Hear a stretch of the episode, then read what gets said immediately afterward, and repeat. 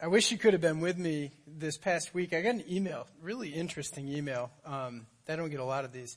And uh, it's from a couple of young ladies. They uh, work for a church north of Pottstown. And uh, they actually, they were like, you know, we hear your church is doing some interesting things. And they had heard it from a friend of a friend, you know, one of those kind of connections. And they asked me if I would come talk with them about what God was doing at our church. And, you know, I thought it'd last 40 minutes maybe, you know, like uh, coffee and just kind of talk. And, and as I kind of unrolled what's happened over the last uh, year and a little earlier than that, um, the, it ended up taking two and a half hours as they asked me questions about what they saw through my story at Parker Ford. And I wish you just could have been there to see their faces. At points, they were like, "Wow, this is an amazing church. Who are these amazing people? Uh, you're you're actually praying. Like, what does that have to do? And why why are we giving beyond the four walls of our church?" They were asking these questions. That was really really neat. So I wish you could have been there. Uh, we're gonna take that two and a half hours and we're gonna put it into like ten minutes now or something. You know, so uh, it's gonna be a little tight. There's, there's a couple things I want to share with you. First off, I want to share, you know, what God taught me and kind of the strategy behind this year. I thought it took a little more definitiveness than just you're going to go pray. You know, prayer means a lot of things. Love means a lot of things, right? When you love somebody, you can love them like I love Shelby, or you can love them like I love Noah or Maggie, my kids, or you can love them like I love my great aunt. You know, and that, those are all very different types of loves, right? And and prayer is very different like that. And so there's a lot of different types of prayer. So when we got started with this year, God kind of convinced me um, through somebody who kind of shared with me that there was going to be three things that were going to be important, and these are the words. One is to listen, the second is to care, and then the third is to connect. So listen, care, connect. And the first was to listen to God and just honestly to open the, the scriptures and to open journals. And I would sit in the morning and I would open up my Bible and I would open up our prayer directory. I had a whole list of all of your names and I had a, a map of Pottstown, just the whole thing laid out in front of me. And I would pray and I would say, okay, God, what do you want to do? And uh, sometimes there were names that would came up, come up on that list, and I would pray through a whole different groups of people. For a while, I was praying through every intercessor in our church. We have people who are gifted with a gift of intercession or prayer, not just me, but others. And I would pray for them because it seemed like their lives were struggling with different things, and so we would pray for them. And that was just kind of one way that the Lord led. And so we would listen, and there was this time of listening that would take place. And then the second was that I was supposed to care. And I realized during this time that you know Pottstown is filled with abandoned people. I spent yesterday for about three or four hours on High Street with Barb Heyman and my daughter uh, Sophie, and we were doing all this face painting and stuff representing Journey Kids. And uh, you you saw some people walk by that were abandoned. You know, you could just tell they were not people. There was nobody around them. They were they're potentially homeless. You're never quite sure what the situation is. We'd offer free water and this, that, and the other thing. But you know, the most abandoned person in Pottstown is not any of those people, any of the orphans. It's actually God. In fact, he's abandoned our region. He's abandoned in his world. Um, and as I started to pray, I realized that God's heart was broken. And two weeks ago, when we talked about Hosea, you heard a little bit about that because what I think Hosea echoed with his heart was the heart of our God who is broken over our sin and our failure and some of the difficulties. So one of the things I learned really closely is just how much God feels this whole thing, you know, this relationship with us. I would never have guessed that. I think prayer is the only way you connect with that spiritual, uh, the, the Godhead, the Father, Son, Holy Spirit, and, and we start to feel His pain.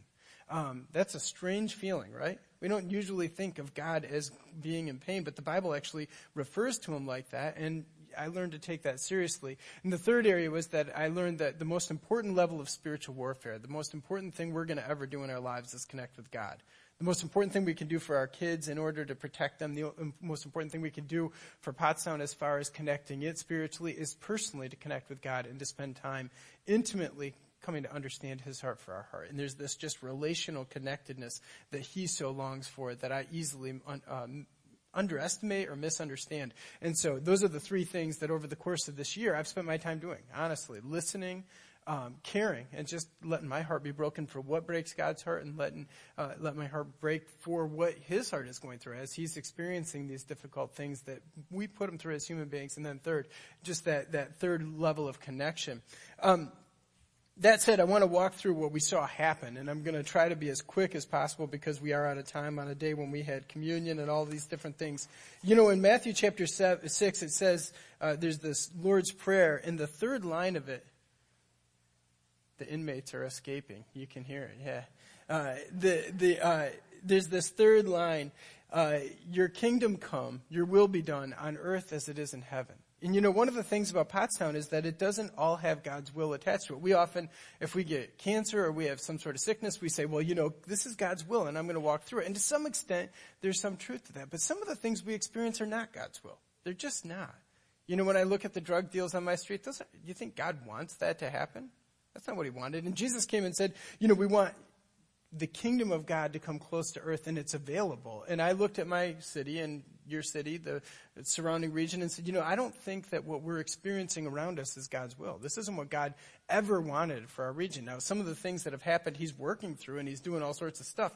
But you know, this wasn't God's direction, and we haven't listened to him all that closely. The kingdom of God is, is kind of missing. And so we started to pray, and you know, it's interesting. As soon as I started praying, I realized that in the midst of all of these different community organizations, churches, and this, that, and the other thing, that maybe we kind of feel like our dead, there's actually spiritual life in them, in individual people. And I started to pray, and people came out of the woodwork uh, you know, at one point I actually found myself sitting in a Baptist church with a Presbyterian minister, a United Church of Christ minister, somebody who didn't, I don't know that they went to church, and myself, a brethren pastor. You know, I mean, we, we had this whole group. It almost sounded like one of those jokes, right? You know, these three guys walk into a bar. Instead, we walked into a church and we started praying. And when we started to pray, we realized, like, at the cluster of religious communities in Pottstown, which is kind of the, the gigantic uh, ministry that cares for all the poor people uh, in Pottstown, or maybe it's the Salvation Army. There are these people who are really serious about seeking God, and they, they were lacking. They had this lack of energy in their lives. And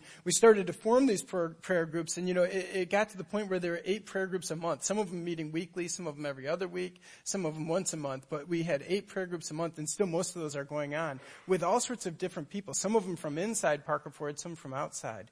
And amazing things did start to happen. You know, I heard from several pastors who joined those groups. You know, I was thinking about quitting the ministry altogether. I don't know if you know this, but the average pastor lasts in a church for four years in the United States. That means I, Tim and I are beating the average. We've been here almost five this August. And the average pastor doesn't stay in his vocation for longer than 10 years. We usually find something else to do in this world because it can be a really trying job. And these guys were having difficulty and they were running into those dry spells. You just could feel it that it's nice to think you want to be uh, motivated to do ministry and all of this, but your heart, if it's not actually connected to God's and you're not walking with other people who are on fire for God, well, then there isn't this energy to your faith. And these men and women who I talked with, they started to say, you know, we were looking for something more and we're finding it in the spiritual connectedness that, that, that, we're meeting in as a group. One of our groups actually started to die because one of the, one of the people in it moved out of the area, got a job out of the area. And the other person I thought, well, maybe they'll just drift off. You know how things are. They just, there's a time and they go away. And then I got an email two weeks ago and the guy said, Hey, whatever we do, we can't stop this. We got to keep a prayer group going. You know, I know your year of prayer is ending, but how are we going to pray? Because my ministry needs this and the, the, ministry I'm supporting on King Street in Pottstown needs this. How are we going to keep going seeking God for the city? And I was just absolutely blessed because that wasn't me going, Hey, do you want to pray? That was him saying, you, you got to not leave me. I'm out here. I need you. And one of the things our church has just offered is a support line for all sorts of people who are in ministry. From the Salvation Army to First Baptist Church where we had a prayer meeting to the cluster to a psychologist's office down the street from there, a bunch of different churches that we prayed over. It just goes on and on and on. And the encouragement that these people felt with the thought that somebody out there was willing to give of their church and of their pastors, pastoral staff to support like this, it was absolutely mind blowing. And, and I think as much as the prayer connected with them, sometimes it was the heart of our church behind that prayer going, oh, there are people who are interested in making sure other churches do well. You know, the kingdom of God is not made up of Parker Ford Church, and we say that often here, but that's not a very normal thought, right? We have to fight a kind of competitiveness in ourselves that says what we do needs to be the biggest thing, the best thing, the most important thing, and that's not actually accurate. What God wants is for His kingdom to be the biggest thing, and that might mean that another church does well, and we have to make sure that church does well. And what we saw in these groups is that actually started to take place. Interestingly, one of the groups that we started was a pastors group, and I think that was maybe the most most interesting with all of these different pastors coming together and sharing what happens in their church. And each month we we ask, okay, what would you need prayer for for some pastor? And we go to their church and we pray for them. And it was absolutely amazing as some of their hearts came out over the last year as their their brokenness and some of the difficulties that are happening in, in the church communities today. So that's just one example. There's a whole bunch of stuff we could talk about, but that's the kingdom of God. And I realize that He he's starting to connect dot to dots, little bits of light in the middle of darkness. And as they connect, those lights grow a little brighter, you know, and a little brighter and a little brighter until I hope someday to see a much more illuminated Pottstown because of what we're doing right now. I think it's still growing, but it's absolutely interesting to just see encouraged people after they were so discouraged. And I see a whole uh, remarkable amount of change. Some people have even come to our church and asked for prayer from the community here. So that's just one level of what God was doing. I want to talk a little bit about about prayer as well, and just specifically, you know, we say prayer is is kind of a different thing. Um, it can mean different things. And in Matthew chapter seven, you find these words. It says, "Ask and it will be given you; seek and you will find; and knock and the door will be opened to you." You've heard those words, right? You know, the, the Bible says that when we, the, the primary way for us to expect God to move is when we ask of God to do something for us to sit back and wait for Him to move. And we see how it happens. And it might happen through somebody else's gift. It might happen through a sermon that somebody else preaches. But just like Tim kind of compared the Charles Finney Nash model, you know, that's what the body of Christ is all about, right? If we could see God move like that, and we have started to, it would be absolutely amazing. When we seek the Lord and then He starts to move, then we have the possibility of receiving what He does, and then we have the great honor of thanking Him for it. Now, just to give you an idea about this, we started a prayer group with our elders in the middle of this year. And just one of the things that happened was that we started to have people come out from Parker Ford Church and need prayer. And so on a Sunday afternoon, we set aside time as elders and we would pray with people. And a lot of you have received this prayer, but what's amazing is all of the different things we can look back on and see that happened because of that. Sometimes we saw people literally physically being healed. We saw a bone get fixed. We saw somebody with tremendous pain. The pain just kind of went away. We had this, this, this situation that just chronic pain that went, went away. And then we had a, we had a whole set of families that needed reconciliation. We saw marriages reconciled. We saw uh, different relationships come back together. We saw God move in these amazing ways where as we prayed, He just started to do that. Now, none of them were like the crutches fell away. You know, those services. I forget. I saw a Steve Martin movie when I was a kid about him being this big televangelist, you know, and in the, in the, in the, the crutches fell away and people walked off the stage who were paralytics beforehand or something. It wasn't like that. But when we look back over time, we could see over and over again that God was moving and we could see healing. We saw three people come to Christ through this ministry this year that I know of, and I'm not sure of all the others. We saw a variety of different things that were just absolutely amazing.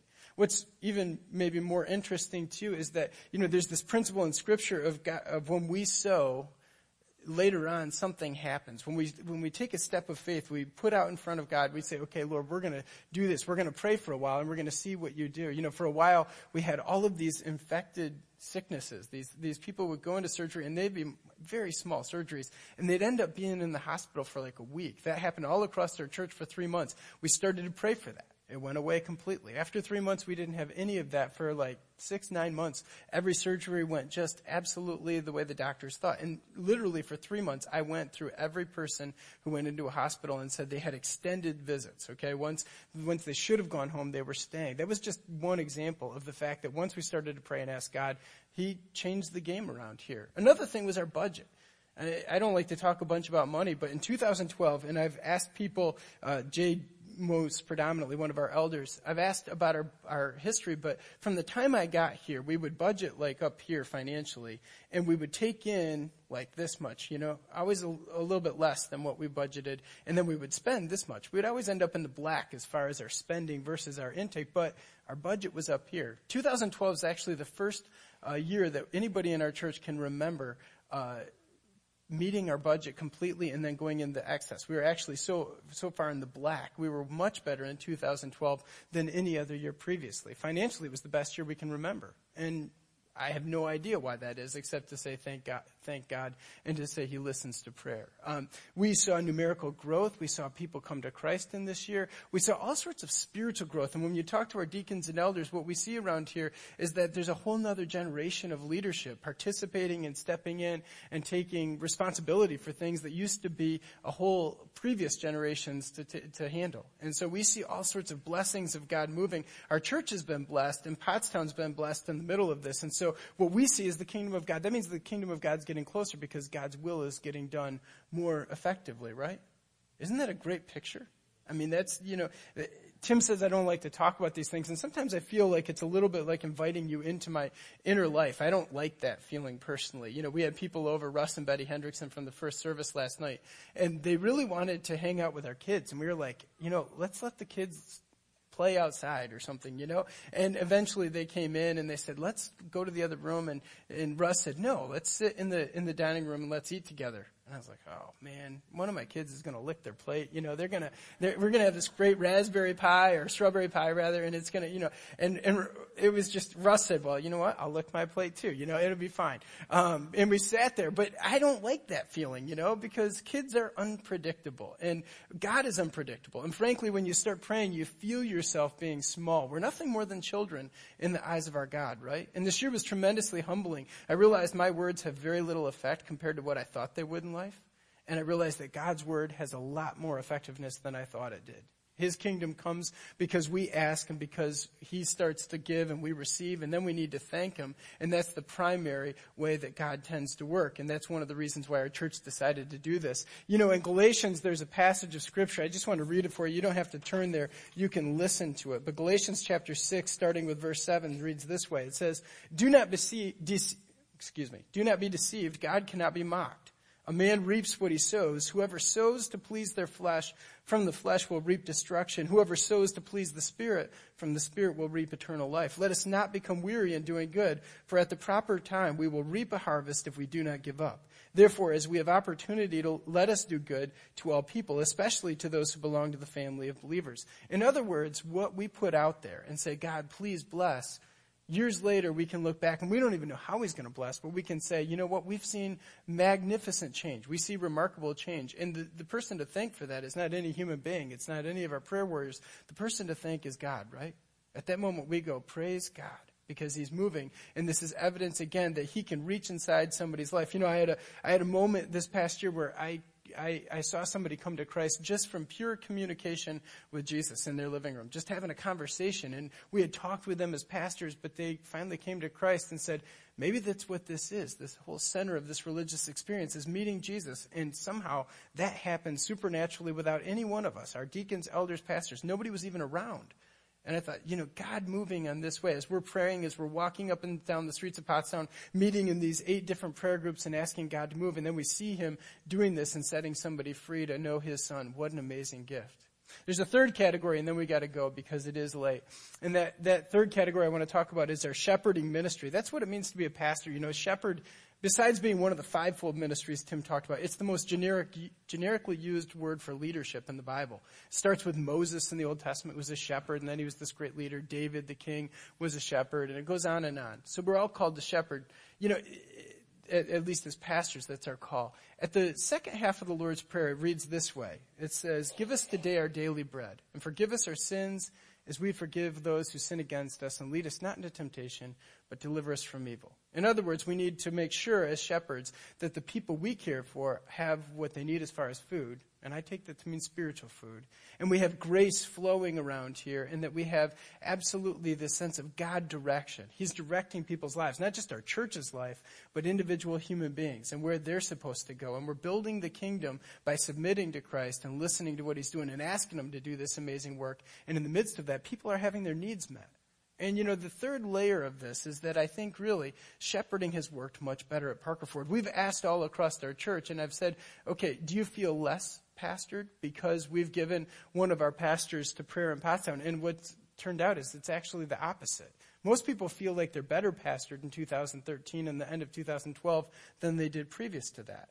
And that's really something when you think we're going to give from in here to out there, but then the people in here are the ones who feel blessed. We have a lot of great things as far as teaching going on. The word is getting out. The bread is on the table. We have forgiveness. And over and over again in the course of this year as we've prayed, we've seen people actually experience forgiveness that was supernatural and go, wow, God is moving. He's absolutely supernaturally available to provide His grace in independent lives.